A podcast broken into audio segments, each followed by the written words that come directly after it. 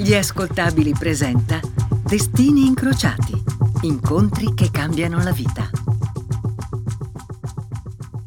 Sono Giacomo Zito e a Destini incrociati la storia che raccontiamo oggi parla di due personaggi, certo, ma soprattutto di tutti noi. Sì, perché vi raccontiamo di un sentimento che tutti abbiamo provato almeno una volta. L'odio, profondo, denso, puro, Beh, chi non ha mai detestato qualcuno con tutta l'energia che ha in corpo? Nessuna ipocrisia, per favore, non la vogliamo. Questo episodio di Destini incrociati oggi racconta una storia di rabbia e di grande dolore. Di rabbia ne prova tanta la prima delle due signore protagoniste della puntata che state ascoltando. In bocca tiene accesa l'ennesima sigaretta della giornata. In mano Tiene un bicchiere di gin, quello che ti serve per alleviare la tensione e placare l'adrenalina. La signora è rinchiusa in uno dei camerini del Civic Auditorium di Santa Monica. Qualcuno direbbe che è terrorizzata, qualcun altro invece che è incazzata nera. Signori, sta per vincere il suo terzo Oscar. Ma come pretendere che resti tranquilla?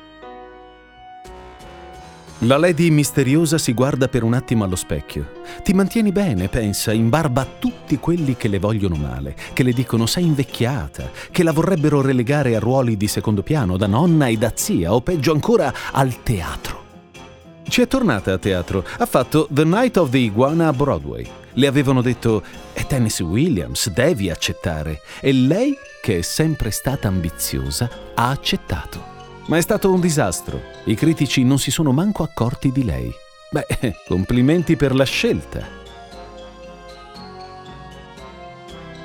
Sa bene che a Hollywood ci sono due o tre persone che la vorrebbero disoccupata. Questo perché la considerano una rompiscatole, una che non sa stare al suo posto, e hanno ragione.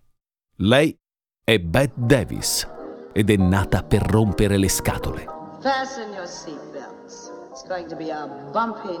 Allacciate le cinture, c'è aria di burrasca, esclama uno dei personaggi più conosciuti di Beth, la Margot Channing protagonista del film Eva contro Eva, un'attrice sul viale del tramonto oscurata da una collega più giovane. Beth però sul viale del tramonto non ci vuole finire. È per questo motivo che la serata che sta per arrivare, la famigerata notte degli Oscar, è così importante.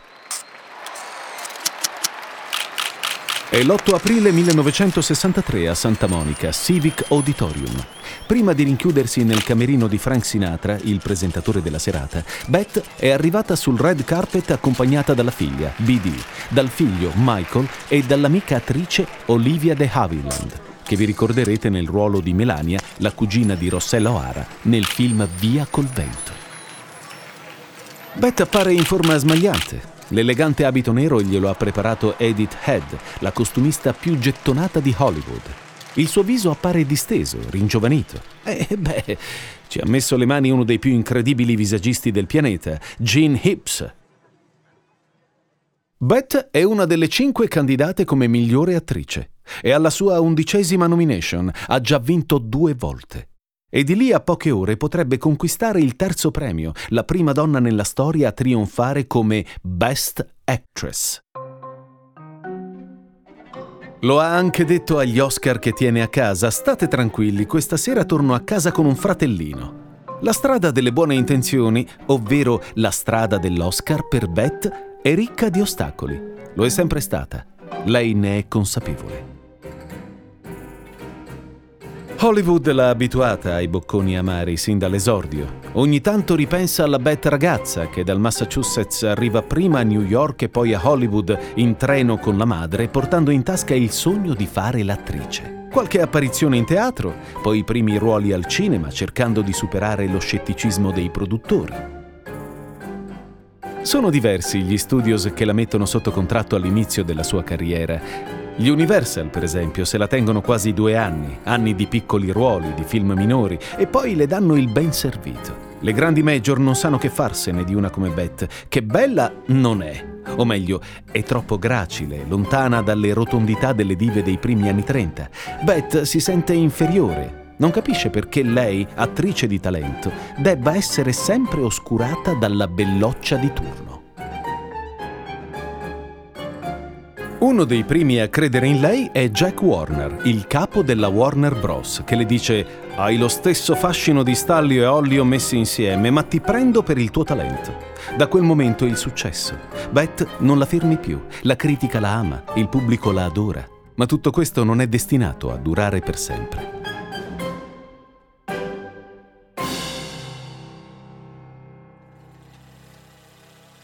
L'8 aprile 1963 Bette Davis, dopo più di 30 anni di carriera, aspetta l'imminente notte degli Oscar come una bambina attende la visita del dentista. Una parte di lei è convinta di vincere. Voglio dire, è Bette Davis, la più grande attrice di Hollywood. Ma c'è un'altra parte che invece le riporta alla mente gli ultimi anni. La mecca del cinema non è mai gentile con le attrici che superano gli anta Beth non fa eccezione. Nonostante l'amore del pubblico, i ruoli iniziano a scarseggiare. Lei fa pressioni alla Warner, vuole parti migliori, ma niente. E ci si mette anche la critica, che inizia a definirla un'attrice di maniera. Tutto sembra andare per il verso sbagliato, ma poi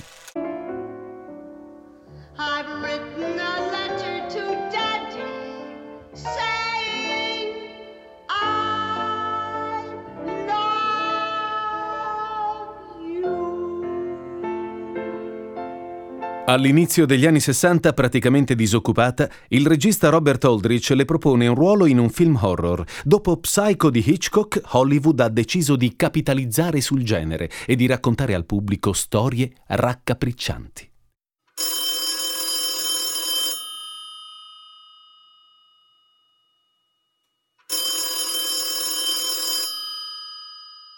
Nello specifico, Aldrich telefona a Beth. Le vuole offrire la parte di Baby Jane Hudson, una ex bimba prodigio del cinema caduta in disgrazia, alcolizzata e psicopatica.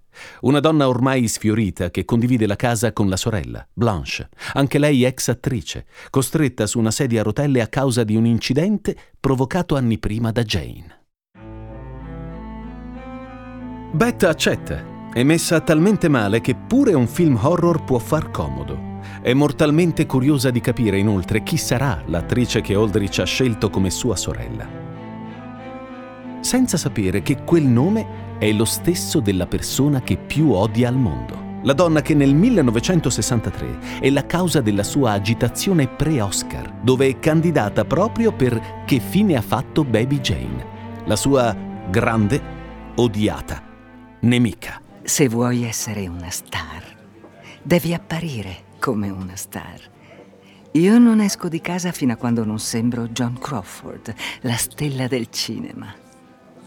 Se preferite la ragazza della porta accanto, andate alla porta accanto. John Crawford, un nome, una garanzia, l'altra protagonista di questa puntata. Io sono Giacomo Zito e oggi vi racconto una storia d'amore? No, ne avete sentite troppe. Quella di questo episodio di Destini incrociati è una storia di odio, un odio feroce, incontrollato, che due donne provano l'una verso l'altra. Bette Davis, affiancata dall'amica di sempre Olivia de Havilland, sta fumando tutte le sigarette del mondo nel camerino di Frank Sinatra, che è sul palco a presentare la cerimonia degli Oscar. Sa che da qualche parte, nell'auditorium, c'è anche Joan, la sua co-star in Baby Jane. Vorrebbe soltanto spaccarle la faccia, stavolta l'ha fatta grossa.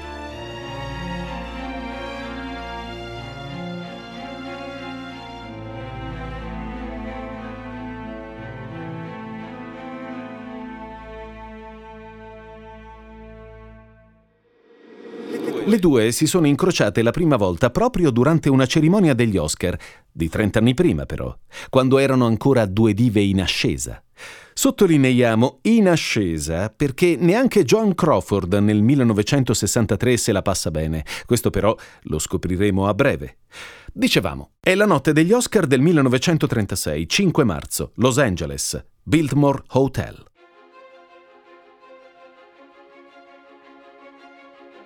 Beth è in gara con il film Paura d'amare. I pronostici la danno come favorita alla vittoria e infatti la vittoria arriva. Ma è amara. Quando viene pronunciato il suo nome, Beth si alza, cerca di assumere un'espressione trionfante, felice, ma in realtà i suoi pensieri corrono alla fila davanti la sua. Ad applaudirla c'è Franchot Ton, suo partner nel film. Beth lo ama da impazzire da anni. Nell'ambiente lo sanno tutti.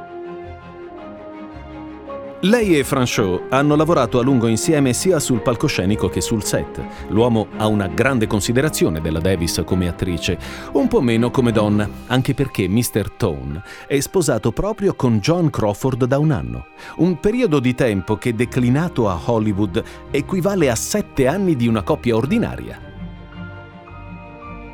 Beth si alza, si prepara a ricevere la statuetta. È un vestito dallo stile un po' marinaresco. Diciamo che è lontano da come potreste immaginare un abito da notte degli Oscar. Ma Beth è così nel 1936, giovane, anticonformista, di talento. Sono i suoi occhi e il suo talento che devono parlare, non il suo look. La donna incrocia lo sguardo del collega Franchot che si alza e la abbraccia congratulandosi. E lei, Joan Crawford, la moglie, resta al suo posto abbozzando un sorriso. È di una bellezza che toglie il fiato. Applaude gentilmente, con espressione cortese. Beth forse si aspetta che anche lei si alzi, eppure no. La donna che ha sposato l'uomo che ama, beffarda, non si muove di un centimetro. Pare che Franchot, girandosi verso la consorte, le dica John, non essere rude. E la Crawford, quando Davis ritorna a sedere dopo lo speech della vittoria, si gira indietro e le sussurra Oh, Beth, che adorabile tonaca. Destini incrociati. Incontri che cambiano la vita.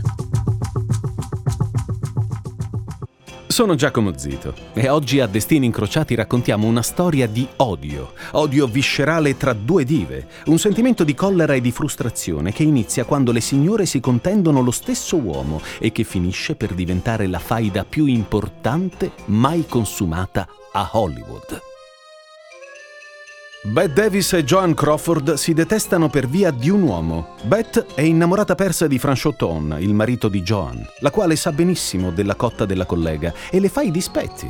Quando sa che il suo uomo deve girare una scena con la Davis, lo spedisce sul set sporco di rossetto, dopo averlo ricoperto di baci. Si lasceranno alla fine degli anni 30, ma questa è un'altra storia.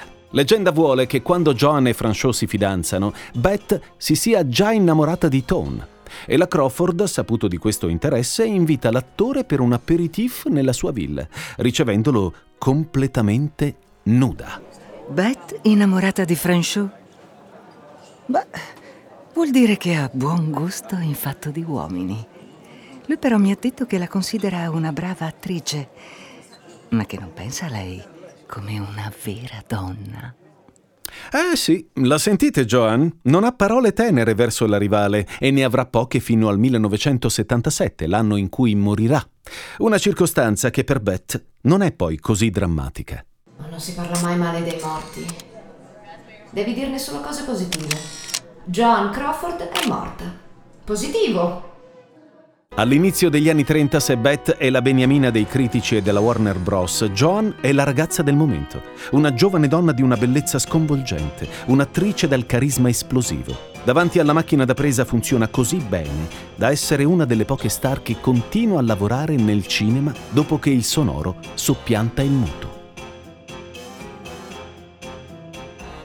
Miss Crawford è una che si è fatta da sé. Infanzia difficile la sua. Joan, che in realtà si chiama Lucille Lassure, viene abbandonata dal padre quando è soltanto una bambina. La madre si risposa con un impresario, Henry, che abusa sessualmente della figliastra quando lei ha soltanto 11 anni.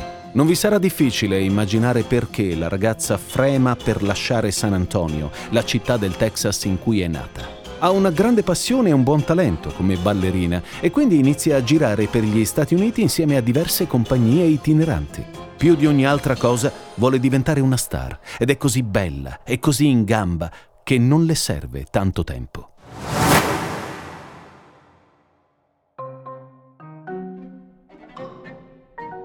C'è un detto che circola a Hollywood negli anni 30. Alla MGM, la Metro Goldwyn Mayer, almeno tre teatri di posa sono stati costruiti grazie agli incassi dei film con Joan Crawford. Lucille, durante uno dei suoi spettacoli come ballerina, riesce a farsi notare da un impresario che le procura un contrattino proprio con la MGM da 75 dollari a settimana. Si tratta di piccole parti, film in cui Joan sfrutta il suo talento di ballerina o poco più.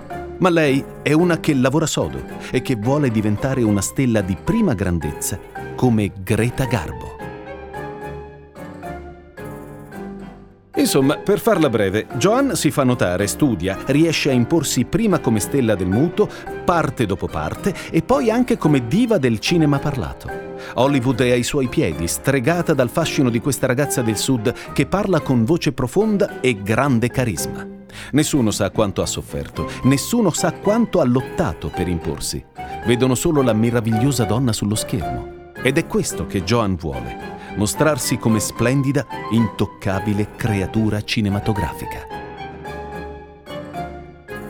Mentre guarda i film della collega per studiarne le mosse e capire cosa possa avere incantato Franchoton, Beth si rende conto che Joan è quanto di più diverso da lei ci sia come attrice e come donna. Le riconosce lo charme e il glamour, lei molto più modesta nel look. In questo non può competere con Miss Crawford. Joan Crawford è andata a letto con tutte le star maschili della MGM, tranne Lessie. Joan, analizzando i film di quella Beth che i critici tanto amano, si rende conto che le manca qualcosa. È vero, è una star, ma nessuno pensa a lei come un'attrice vera. La Davis, invece, è amata e considerata da tutti come una grande interprete. Lo stesso Franchot non fa altro che ripetere quanto sia brava. Non c'è storia. Per tutti Beth la surclassa in quanto a talento. Solo che lei è Joan Crawford. Non può ammettere di essere invidiosa. Se non posso essere me, non voglio essere nessun altro. Sono nata così. Le due grandi dive si incrociano alla notte degli Oscar del 1936 ed è quella, secondo le cronache, la data di inizio di una guerra che non finirà mai. Oggi, ai tempi del Me Too e della consapevolezza del proprio status, le attrici di Hollywood sono unite contro lo strapotere degli studios, dei grandi dirigenti, dei registi che contano. Un tempo invece non funzionava così. Attrici come Beth e Joan, aizzate l'una contro l'altra, fanno la gioia delle riviste di costume e dei boss delle case di produzione che ci guadagnano invisibilità, anche perché le due nel corso degli anni non se le mandano a dire. Joan Crawford non farei pipì su di lei nemmeno se prendesse fuoco. Sono due working girl negli anni più feroci di Los Angeles, in cui tocca farsi notare, sgomitare, apparire. Loro sono due professioniste, non possono fare a meno di combattere. Solo che invece di unire le forze e provare ad arginare lo strapotere degli studios, si attaccano senza esclusione di colpi e soprattutto senza lesinare complimenti. Quando Beth dichiara di essersi ispirata a Joan per il suo ruolo nel film La Diva, la Crawford tira fuori una risposta da manuale della crudeltà. So che la Davis si è ispirata a me per il ruolo della protagonista del film La Diva. Per me no. Voglio dire, sembra così vecchia e sovrappeso. La faida raggiunge livelli intollerabili quando Joan lascia la MGM per trovare riparo alla Warner Bros. La stessa major per cui lavora Beth. Significa che dovranno lottare per gli stessi ruoli, con le unghie e con i denti. E così accade. La parte della protagonista in Il romanzo di Mildred è una di quelle per cui qualsiasi attrice sarebbe pronta a uccidere. Figuriamoci Beth e Joan. A questo giro la spunta la Crawford, che viene così a contatto con uno dei ritratti più importanti della sua carriera. Tanto da portarsi a casa un Oscar come migliore attrice. Beth va su tutte le furie. Quelle come Joan prima le rubavano gli uomini e le prime pagine delle riviste, adesso anche i personaggi. Oscar o non Oscar, quando le due superano i 40 anni hanno poco da combattere, di parti corpose neanche l'ombra. Si trovano più spesso di quanto dovrebbero a rivendicare ruoli di spessore, ma nulla. I dirigenti non sono interessati a due signore di mezza età che sono troppo costose per parti di secondo piano. Meglio ripiegare su giovani lolite più intriganti. Beth e Joan si ritrovano ad essere forse per la prima volta nella stessa condizione. Adesso poco importa che Joan sia stata una delle star più glamour del pianeta o che Beth abbia incantato il pubblico con le sue incredibili performance. Sono due disgraziate. Penserete, è arrivato il momento di abbattere le ostilità. E invece no. Destini incrociati. Incontri che cambiano la vita. Sono Giacomo Zito e a Destini Incrociati la storia che raccontiamo oggi parla di due attrici e dell'odio che si sono lanciate addosso per decenni. Vi ricordate? L'episodio inizia con Bette Davis rinchiusa in un camerino durante la notte degli Oscar del 1963. Sta lanciando tutte le maledizioni possibili nei confronti della rivale di sempre, la collega Joan Crawford. Ma perché? Vi abbiamo detto che entrambe sono all'inizio del declino professionale, un declino che si protrae negli anni, almeno fino al 1962, quando il regista Robert Aldrich decide di piazzarle sullo stesso set e di fare interpretare loro le sorelle protagoniste dell'horror Che fine ha fatto Baby Jane. Distribuisce la Warner Bros. senza crederci troppo. Chi è che andrà a vedere un film con due relitti così? I bought this house for the two of us when I signed my first contract. You don't think I remember anything, do you? There are a whole lot of things I remember. And you never paid for this house. Baby Jane Hudson made the money that paid for this house. That's who. You don't know what you're saying. La storia di due sorelle rinchiuse nella stessa casa, entrambe ex dive in caduta libera e piene di veleno, sembra una metafora del rapporto tra Beth e Joan. Due donne che sono messe l'una contro l'altra da Hollywood, dagli studios, dalla competizione e che forse avrebbero potuto essere amiche. Forse.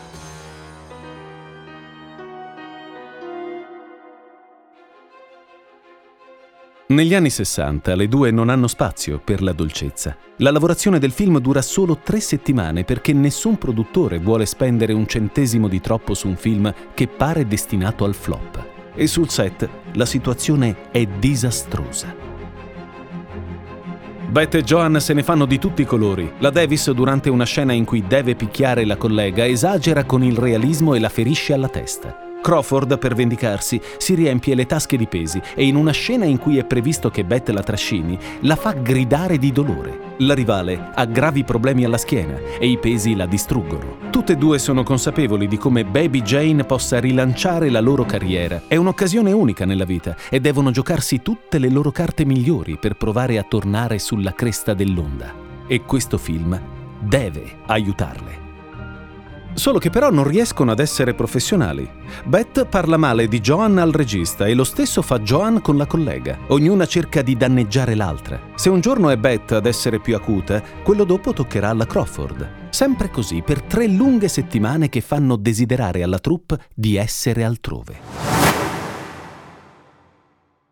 Quando il film esce però è un successo, sia di critica che di pubblico. Al trionfo al botteghino si accompagnano infatti molte recensioni positive, soprattutto indirizzate a Bette Davis e alla sua performance nei panni della perfida Jane. L'attrice viene candidata all'Oscar. Joanna nei panni della più moderata Blanche viene completamente ignorata.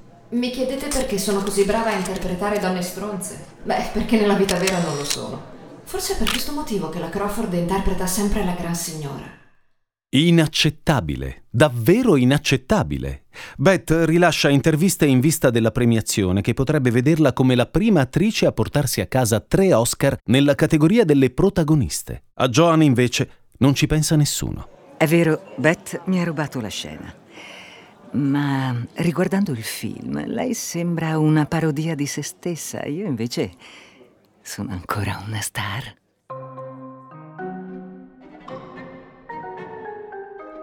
Vendetta, tremenda vendetta. Joan vuole che Beth la paghi. Quel film ha avuto successo anche grazie a lei. E allora cosa fa? Telefona alle altre quattro candidate promettendo loro che se non avessero voglia di presentarsi alla cerimonia sarà suo grande onore accettare la statuetta al posto loro. La notizia arriva a Beth, che alla notte degli Oscar del 1963 arriva con un diavolo per capello.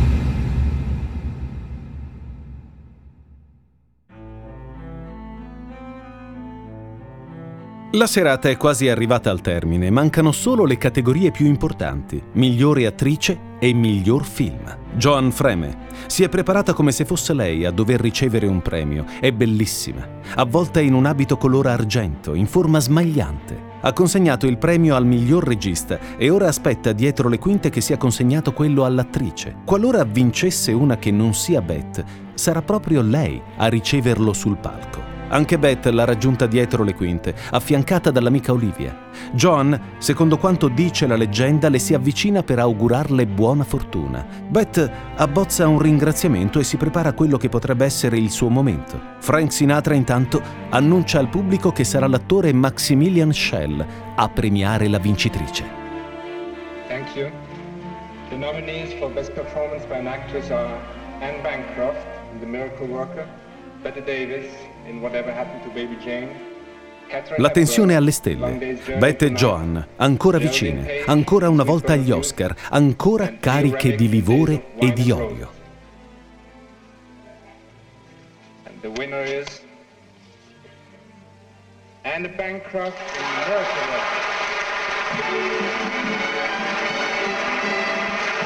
Accepting for Anne Bancroft, Miss Joan Crawford. Joan esce trionfante, arriva sul palco, prende la statuetta di qualcun altro. Ha avuto la sua rivincita. Il suo è uno speech veloce, del resto fa le veci di un'attrice, ma le sue sono le parole della vittoria.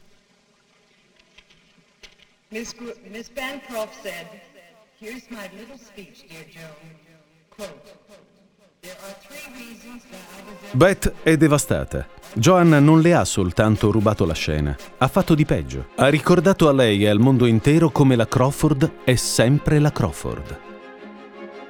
Come trent'anni prima, Beth si sente sovrastata dal glamour della collega. Sa bene di non essere più giovane. Quanti altri ruoli le permetteranno di vincere il suo terzo Oscar? La risposta purtroppo è nessuno. Quella notte, la notte degli Oscar 1963, due signore della recitazione combattono una delle battaglie della loro violenta guerra. Beth non avrebbe mai perdonato Joan, tanto da renderle impossibile la lavorazione di un altro horror firmato Aldrich che le avrebbe riviste insieme, piano piano, Dolce Carlotta. Joan, devastata dall'atteggiamento di Beth, abbandona il set. Sullo sfondo, una Hollywood che non ha pietà delle sue creature. Sullo sfondo, la sensazione di non sentirsi veramente complete. Beth di Joan ha sempre ammirato l'aria sicura, fiera, sontuosa che traspare dallo schermo. Joan invece avrebbe voluto essere un'attrice seria, proprio come la Davis. Sullo sfondo la paura di essere messe da parte e due attrici che si odiano perché ognuna desidera di essere l'altra. Sebbene io e la Crawford fossimo così diverse davanti alla cinepresa, scattava qualcosa. È così strano questa faccenda della recitazione. Nasce dentro di te, nella tua anima. E in questo John era sempre sul pezzo.